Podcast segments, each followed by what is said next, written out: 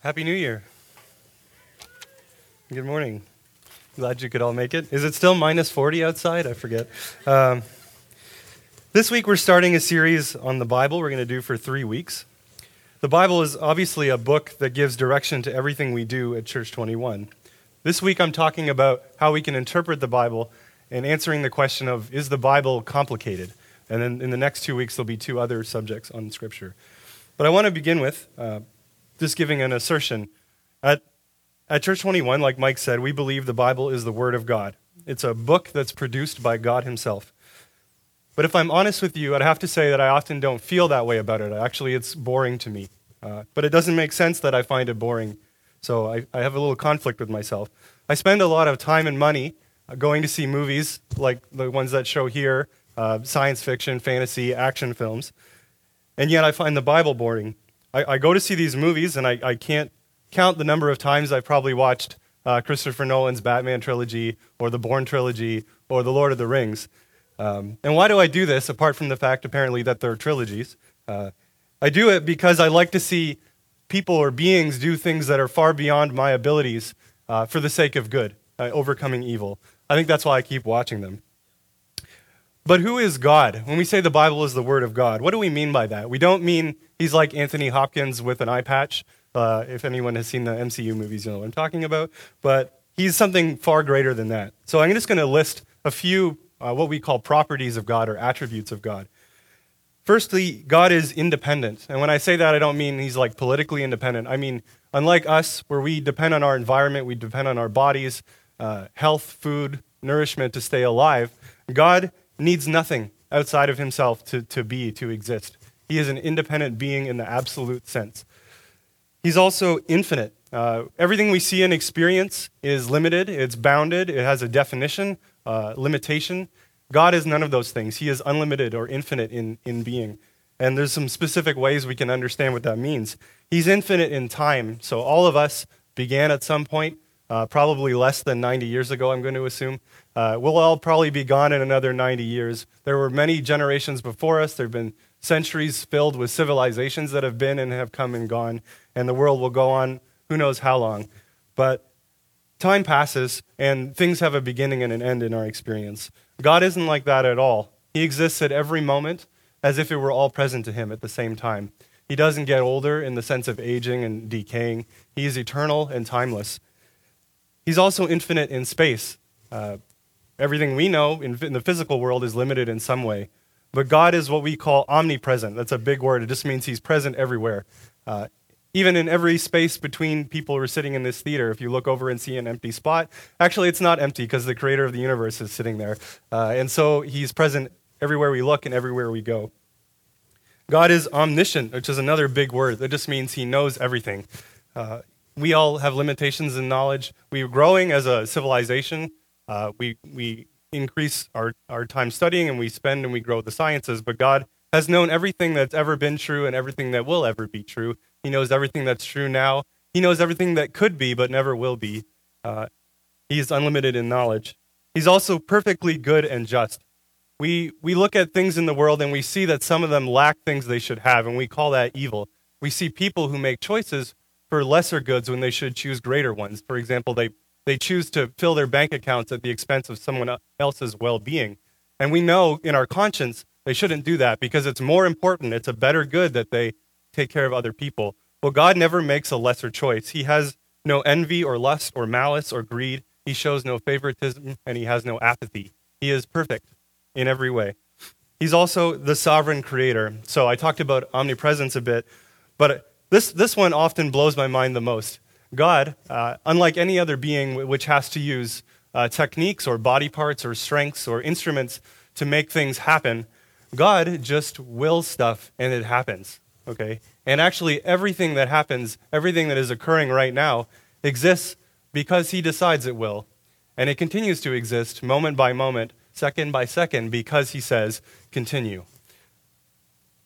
That is what we mean when we say God. Uh, and then we believe this being wrote a book for our salvation from evil and death.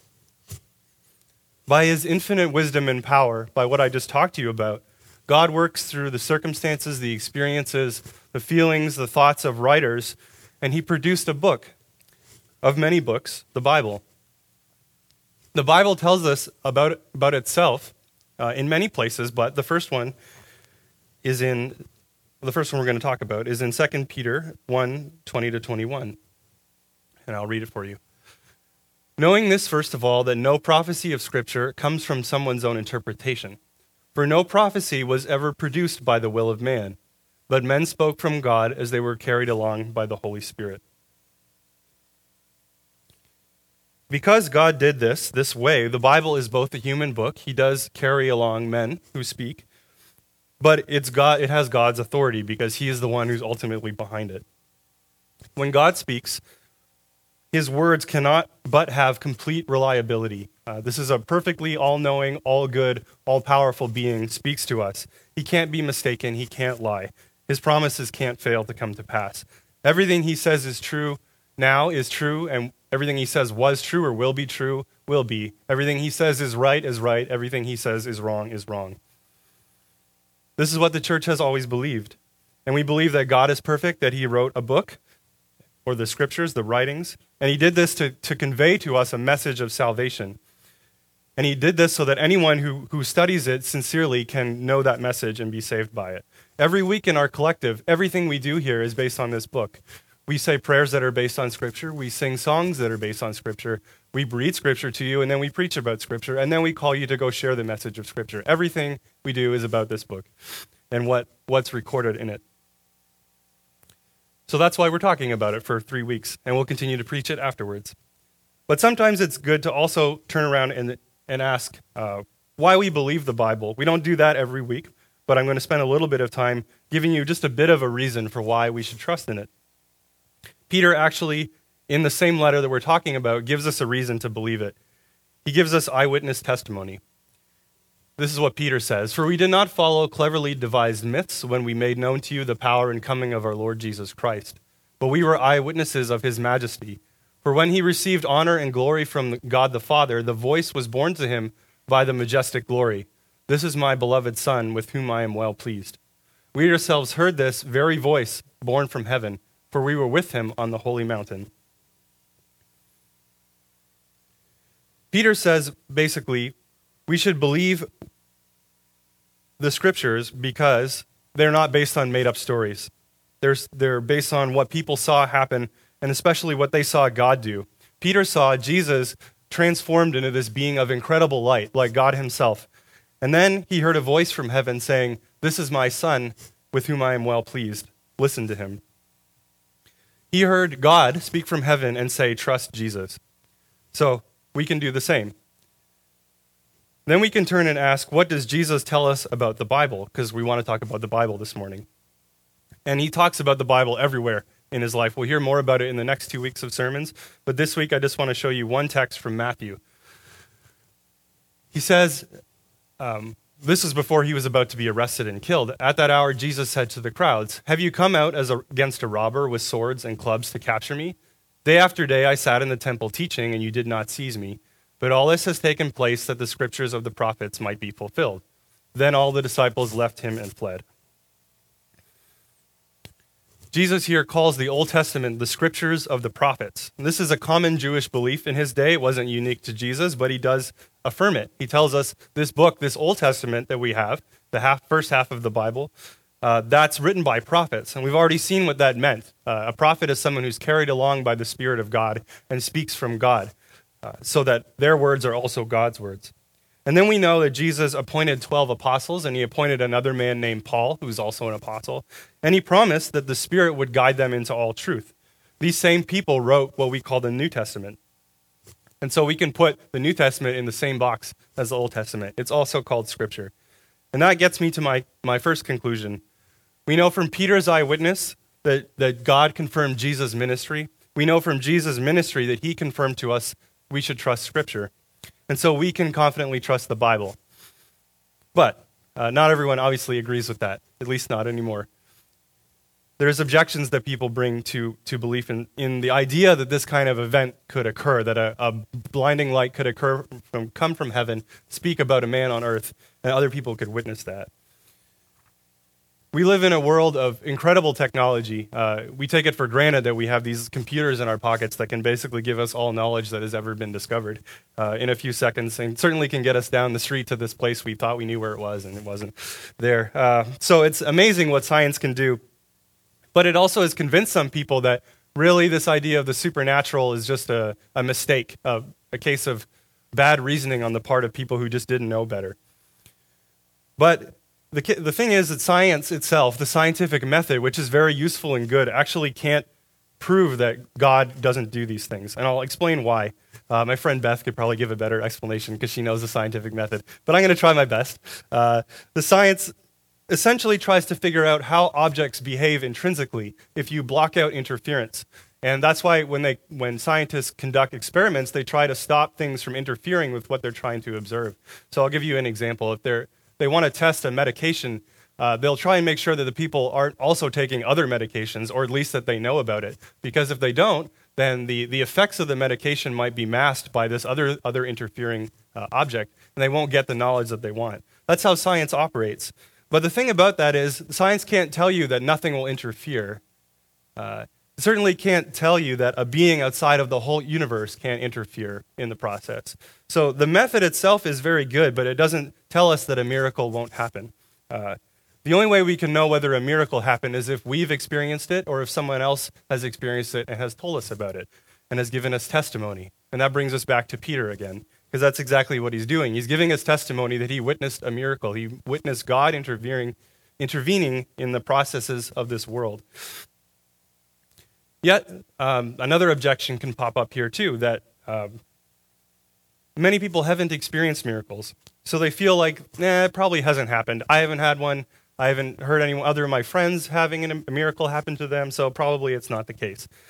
But that actually doesn't work on the level of common sense. My, my wife and I, we watched, well, we binge watched the, the Crown over the holidays, and uh, it's it's a pretty good show, I'll admit. Uh, but I've never met the Queen of England, and neither has Jenny. And I'm going to guess no one in this room has met Queen Elizabeth. Uh, that doesn't mean though that Queen Elizabeth doesn't exist because I've not experienced her. Uh, most of the people in the world haven't, but we know very well that she does exist. And my point is, we can't deduce from our limited experience that something is impossible uh, that's not in our experience. It just doesn't make sense either. So really, we don't have an argument from science or from from experience, from the nature of those things, to say that this couldn't have happened. What Peter said was impossible. And then there's one last point I want to make. It's that Peter, uh, his testimony was actually backed by his own life. And by, what I mean by that is that we have good evidence uh, that Peter suffered persecution and torture and harassment and was actually crucified uh, because he preached this gospel and he refused to stop preaching this gospel. Now, you might think uh, Christianity is false, but it's really hard to believe that Peter was not sincere if he went through all of that uh, to preach this message, that he could have just stopped preaching and stopped having all this trouble. So we have good reason to think Peter was telling the truth uh, or was sincere. Uh, we have no reason to think this kind of thing is impossible. And we have his testimony that says it happened. So we have a, a piece of evidence for, for why we should believe in Scripture. Now, this is just a tiny bit of evidence. Uh, this is not even maybe the strongest piece of evidence I could give you for why we should believe in the Bible. There's more books with more authors who have more experience. And then, even after the Bible, there's a testimony of Christians throughout history to having experienced God do things in their lives. This is just like a drop in the bucket, but I wanted to give you something. But I also want to tell you if you live long enough in the Christian life, you'll experience some kind of challenge or, or, or something to make you doubt your faith. It will come eventually in some form or another, and uh, you can't avoid it. But what you can do is rely on God and trust Him. And I know this from experience. I've uh, I'm kind of nerdy, so I've read a lot of books about the Bible. And, and reading a lot of books about the Bible eventually generated a lot of questions. And I didn't always have them immediately, like the answers that I wanted. Sometimes I went years without getting them. But God always gave me enough to hold on, and then later He gave me even better things. And I want you to, to trust that, that He will, he will hold, hold your faith, uh, and you can hold on to Him you don't have to lie to yourself or be dishonest about your doubts. Uh, you can admit them and just keep pushing for an answer, keep asking God, and His goodness will, will satisfy your needs. Uh, I believe that. But uh, I want to focus the rest of my time on another issue. This one, the one that the assignment I was given this week, was uh, how do we interpret the Bible? Is the Bible a complicated book? And I want to answer the question by uh, basically giving a weasel answer, which is that it's easy and it's difficult. Um, so I'll explain what I mean by that. In our passage this morning, Peter talks about this issue, about how complicated the Bible is. And, and Mike read it, I'll read it again to you. And count the patience of our Lord as salvation, just as our beloved brother Paul also wrote to you according to the wisdom given him, as he does in all his letters when he speaks of them in them of these matters. There are some things in them that are hard to understand, which the ignorant and unstable twist to their own destruction, as they do the other scriptures. So Peter says right there in black and white, there are some things hard to understand in Scripture, but that also means there are some things that are not hard to understand, uh, because it's only some things. In a couple of weeks, uh, Dwight will preach on the message of Scripture, the basic idea of what the Bible is about. But I'm going to give a kind of spoiler, but it's not a spoiler because he's not preaching on this text. But still, uh, John 20, verses 30 to 31. Now, Jesus did many other signs in the presence of the disciples, which are not written in this book, the Gospel of John. But these are written so that you may believe that Jesus is the Christ, the Son of God, and that by believing you may have life in his name. The main point of the Bible is to get us to trust in Jesus, to believe in him, and to have eternal life by him, through him. In other words, there are some things in Scripture that are hard to understand, and we'll talk about that in a minute, but not everything is. And the clearest thing is the thing that's repeated the most often it's what we need to do, or better, who we need to trust to be saved and it's God. It's God in Jesus Christ. That's the easy part of Scripture to get, and I'll come back to that again later. But uh, there are some things that are hard to understand, and this raises the question of how do we interpret the Bible at all? And the answer is we need principles. There's two kinds of principles I'm going to talk about. One are principles we use when we're reading, and one are principles we have in our character. There's a good analogy my, Jenny gave me uh, for, for this one remember back when you were in school, or maybe some of you are still in school, there were, uh, say in math class, you had rules of math or ideas or, or equations or theorems that you would study. But there's also these other list of rules called the class rules. Uh, so there, there's two kinds. One is uh, how to do things in a math problem, and one is what to do in class. Like uh, for example, don't talk to your neighbor, don't pass notes, don't throw paper airplanes, don't shoot spitballs, don't uh, ignore the teacher, don't do those kind of things. Class rules, and then math rules are like, here's the Pythagorean theorem, and here's uh, how to solve these kinds of equations, etc. Now, this same kind of two, two types of rules applies to Scripture, and I'm going to talk a bit about both of them. The first one are the principles of reading. And here they are uh, in black and white. Uh, the first one, the first thing to say about them is that these principles are, they sound complicated, but actually we use them every day when we're talking to each other. You're actually using them right now as you listen to me, and I'll explain what I mean. But these are the principles we use when we apply to we read scripture too, because it's just a communication, the same kind of thing. The first rule is number one: pay careful attention. So this is maybe obvious, but maybe it's not obvious. You have to really seriously pay attention to what someone's saying to you if you want to hope to understand them. If we don't, we may only hear half the message. So, an example of this in my life recently uh, someone came over to our house, a friend of ours, and they left. I heard them say they were leaving something called a SCOBY. I really don't know what that is. Uh, my wife does, though. Apparently, you use it to make kombucha. Anyway, I wasn't listening, and later after dinner, my job was to clean the dishes, so I did the dishes. And I threw out something that looked like a rotten piece of ham because why would you want that around? Uh, and then I found out later, oh, that's the SCOBY. So that was gone, and we still don't have kombucha, but uh, maybe one day it'll come back. I just want to use that as an illustration, though. of Paying attention is a good thing to do. Uh, this also means reading the Bible regularly with care, because you might have missed something the last time you read it, so read it again, you know.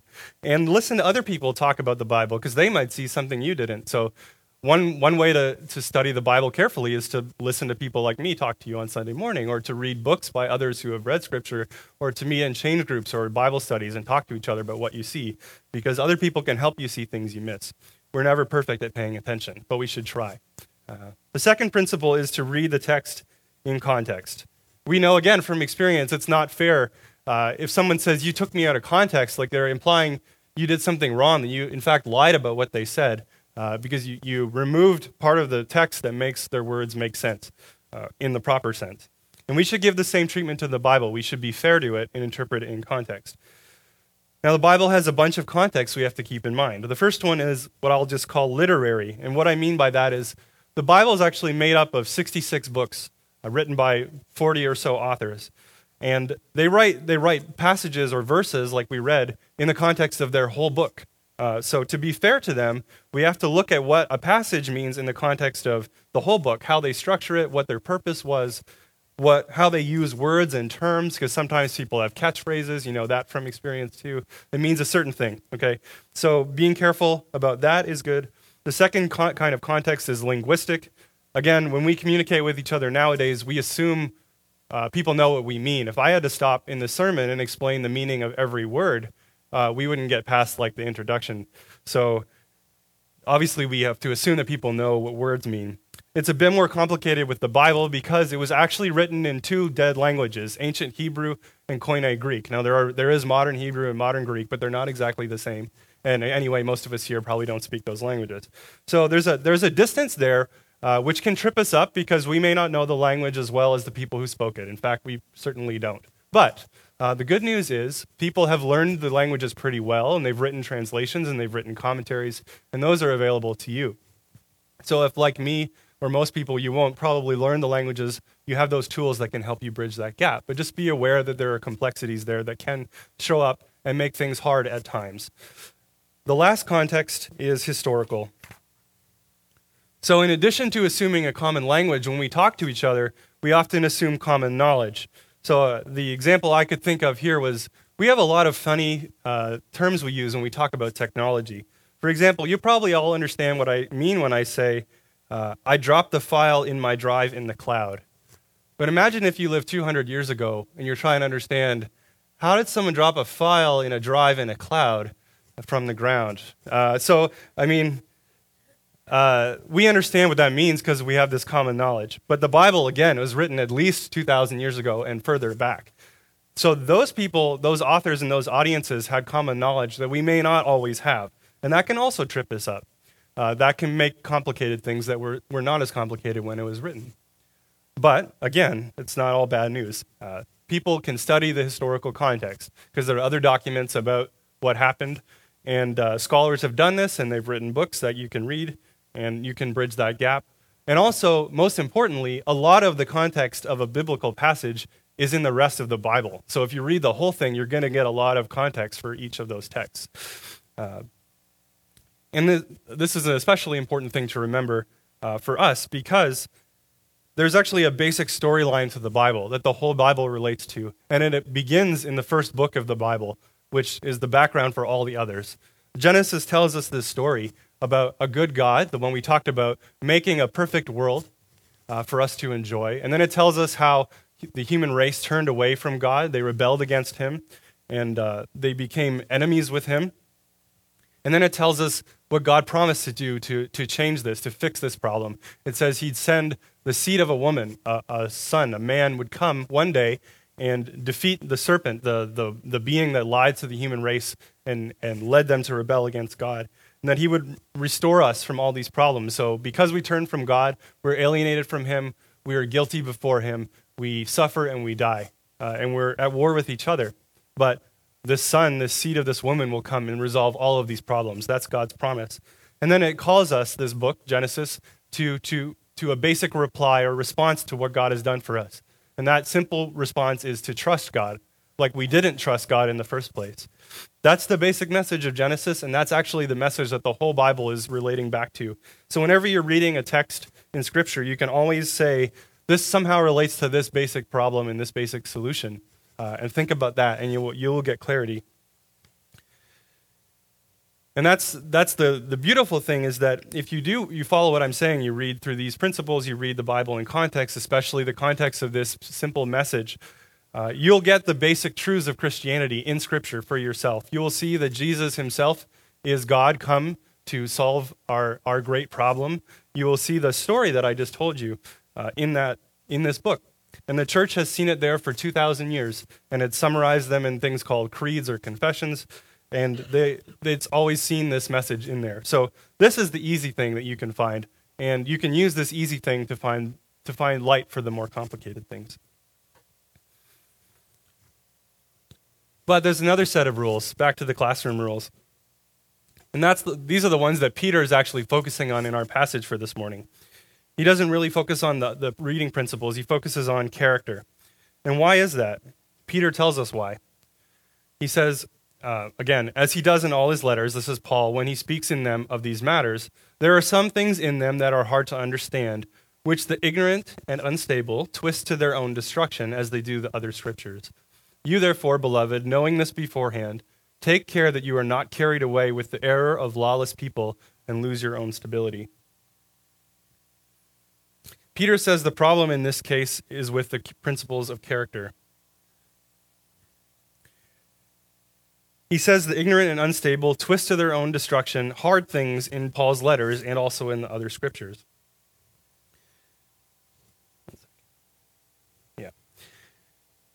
And then he warns his readers to take care about something. He warns them to be careful. Uh, and what does he tell them to be careful of? That they're not carried away with the error of lawless men. Because if they do, he says, they will become ignorant. And in ignorance and instability, they will twist the scriptures. And by twisting the scriptures, they will destroy themselves. So, what is this danger? What is Peter talking about? I think there are two possible dangers. One of them is that, in fact, it's possible to go through your whole life professing to be a Christian and never actually really trust Jesus with your heart, your soul, your life. This type of person uh, won't really believe the gospel, and they'll eventually be carried away with error of other people who are, who are spreading error. And this will lead to a moral and spiritual collapse in their life, which will lead to them twisting the scriptures and destroying themselves for eternity. It's a, a serious thing that, that Peter is really warning us about here. It's the fate of our souls that we're talking about. So I, I plead with you, please take this seriously. Uh, there's nothing more important than where you're going to spend eternity. Nothing. Uh, so please take care.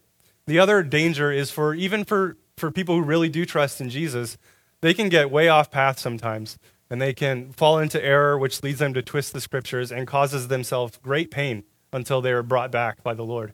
So even if you are saved, you can still suffer needlessly uh, because you don't take care about this. So please take care. um, but still, you might be wondering uh, you haven't answered the question what does character have to do with interpretation? Someone might say, if I can read, why can't I just understand the Bible? It's just, it's just words. The truth is that uh, our character can actually affect our, vision, and I don't mean our literal vision, I mean our vision with our minds. Uh, to put it bluntly, sinning makes us dumber, and virtue makes us wiser. It's like the class rules I mentioned before if you're distracted, if you're shooting spitballs or throwing paper airplanes or passing notes or talking over the teacher, and all of your classmates are doing this, none of you are going to listen to the teacher. You won't get the lessons. You'll fall behind and you won't be able to understand what's going on. So, your failure to obey the classroom rules will affect your ability to solve the math problems. Um, this principle is also in Scripture. The idea that I'm talking about is that uh, we turn from God, we're alienated from God, and this leads to ignorance and darkness in our own mind. And an, an illustration that popped into my head when I was thinking of this, I watched uh, Charlie Brown's Christmas over the, the winter holidays. And you, if you've ever seen those cartoons, you'll know whenever the adults talk, they sound like mm, mm, mm, mm they have no meaning or intelligibility. Uh, and that's basically what I think it's like. It, the, the more hardened you become, the darker your mind gets, the less you can understand what God's saying to you, and he starts to sound like the Charlie Brown teacher. Uh, and so, I mean, that's the, the danger, right? We don't want to get into that place where that's what God's voice sounds to us like. But it also works in the other direction. Hebrews 5 says this About this we have much to say, and it is hard to explain since you have become dull of hearing. For though by this time you ought to be teachers, you need someone to teach you again the basic principles of the oracles of God. You need milk, not solid food. For everyone who lives on milk is unskilled in the word of righteousness since he is a child. But solid food is for the mature, for those who have their powers of discernment trained by constant practice to distinguish good from evil.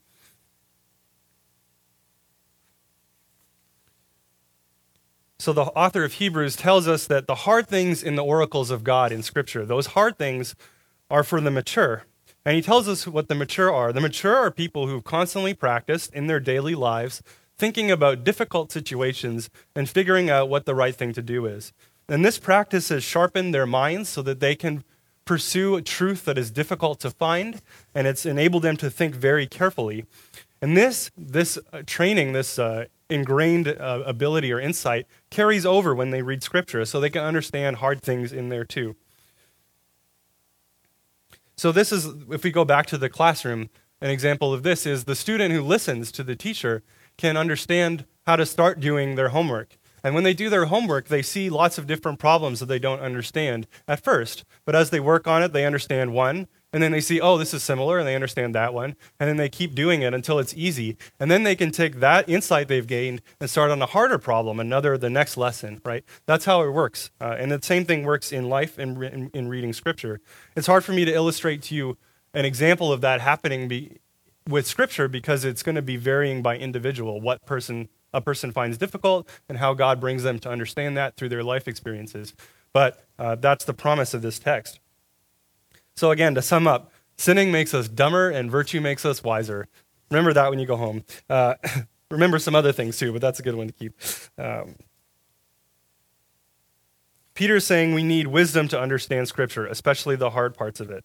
And that explains Peter's counsel to the people he's warning. Peter says, instead of being carried away with lawless error, grow in the grace and knowledge of our Lord and Savior Jesus Christ. That's the alternative to being carried away being led to instability, leading to twisting the scriptures, leading to self destruction. The alternative is to grow in the knowledge of Jesus. But how do we do that? How do we get this character that Peter is calling us to, to go after? And the, the answer comes in the first chapter of this same letter we've been reading, Second Peter. The truth is, because the Bible is the Word of God, and because we're sinners, uh, we are motivated to make it want to say things it doesn't. And so that's why we need to grow into Jesus' likeness to really understand what it's saying. And I want to walk slowly through this, the first part of uh, 2 Peter. So Peter says, For this very reason, make every effort to supplement your faith with virtue, and virtue with knowledge, and knowledge with self control, and self control with steadfastness, and steadfastness with godliness, and godliness with brotherly affection, and brotherly affection with love. We're actually missing some verses. I wasn't supposed to read that yet. So listen carefully as I read uh, this part of the text. Um, his divine power has granted to us all things that pertain to life and godliness through the knowledge of him who called us to his own glory and excellence, by which he has granted to us his precious and very great promises, so that through them, those promises, you may become partakers of the divine nature, having escaped from the corruption that is in the world because of sinful desire. So, just to sum up this verse, God's power has provided us a way out of corruption. And he's done this in a specific way. He's done it through knowledge of Jesus. And Jesus has given us very great promises. Now, what do we do with promises? What, they, what are they for? Well, they're for us to trust in. So we trust in these promises. And Peter says when we do this, we escape the corruption that's in the world. Our sins are forgiven, and the power of evil desire is sapped. Uh, I, I, was trying to think of a good illustration for this, but the one that comes easiest to me is you know, when you you wake up in the morning well, maybe it's for people who aren't morning persons.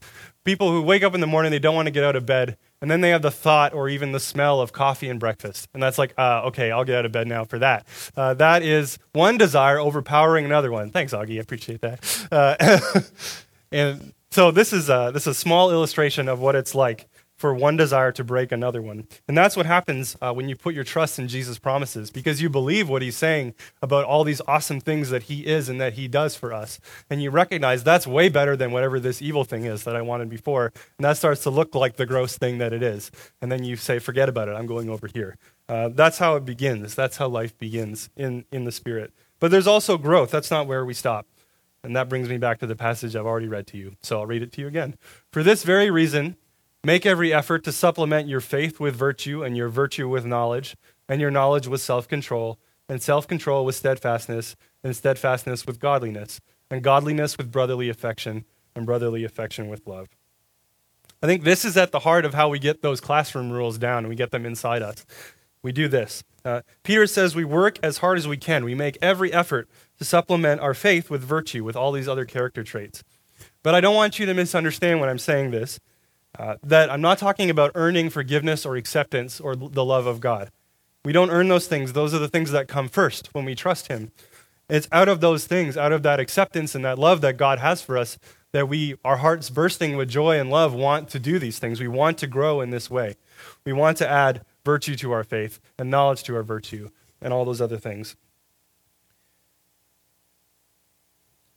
So, with that misunderstanding uh, put to the side, we can say we can look at what these things are more specifically.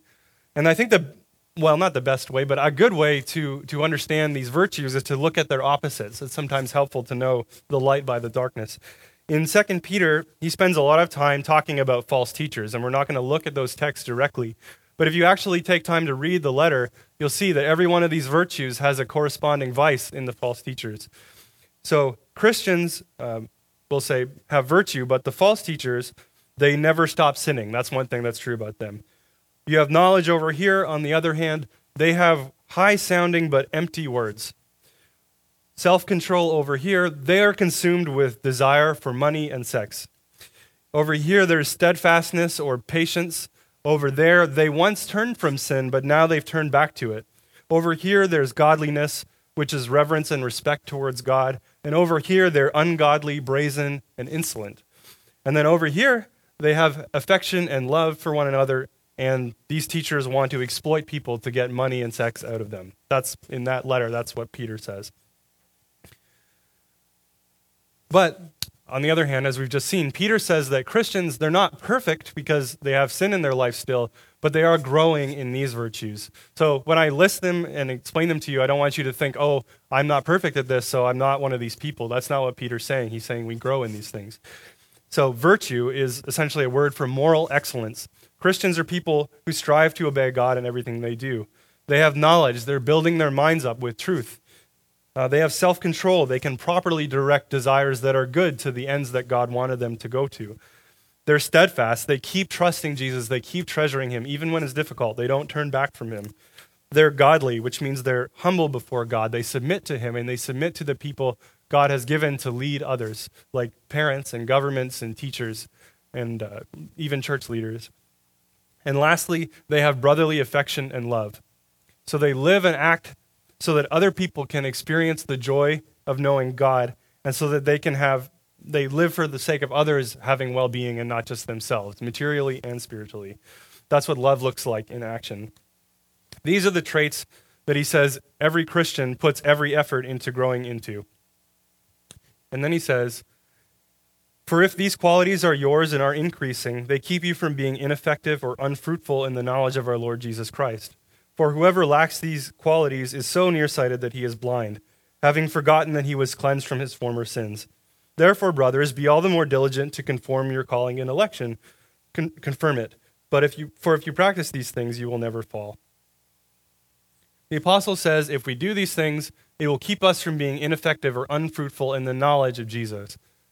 And then if we have the knowledge of Jesus, we will never fall. If we grow in these things, we will never fall. Which basically means we won't uh, be ignorant and we won't be unstable.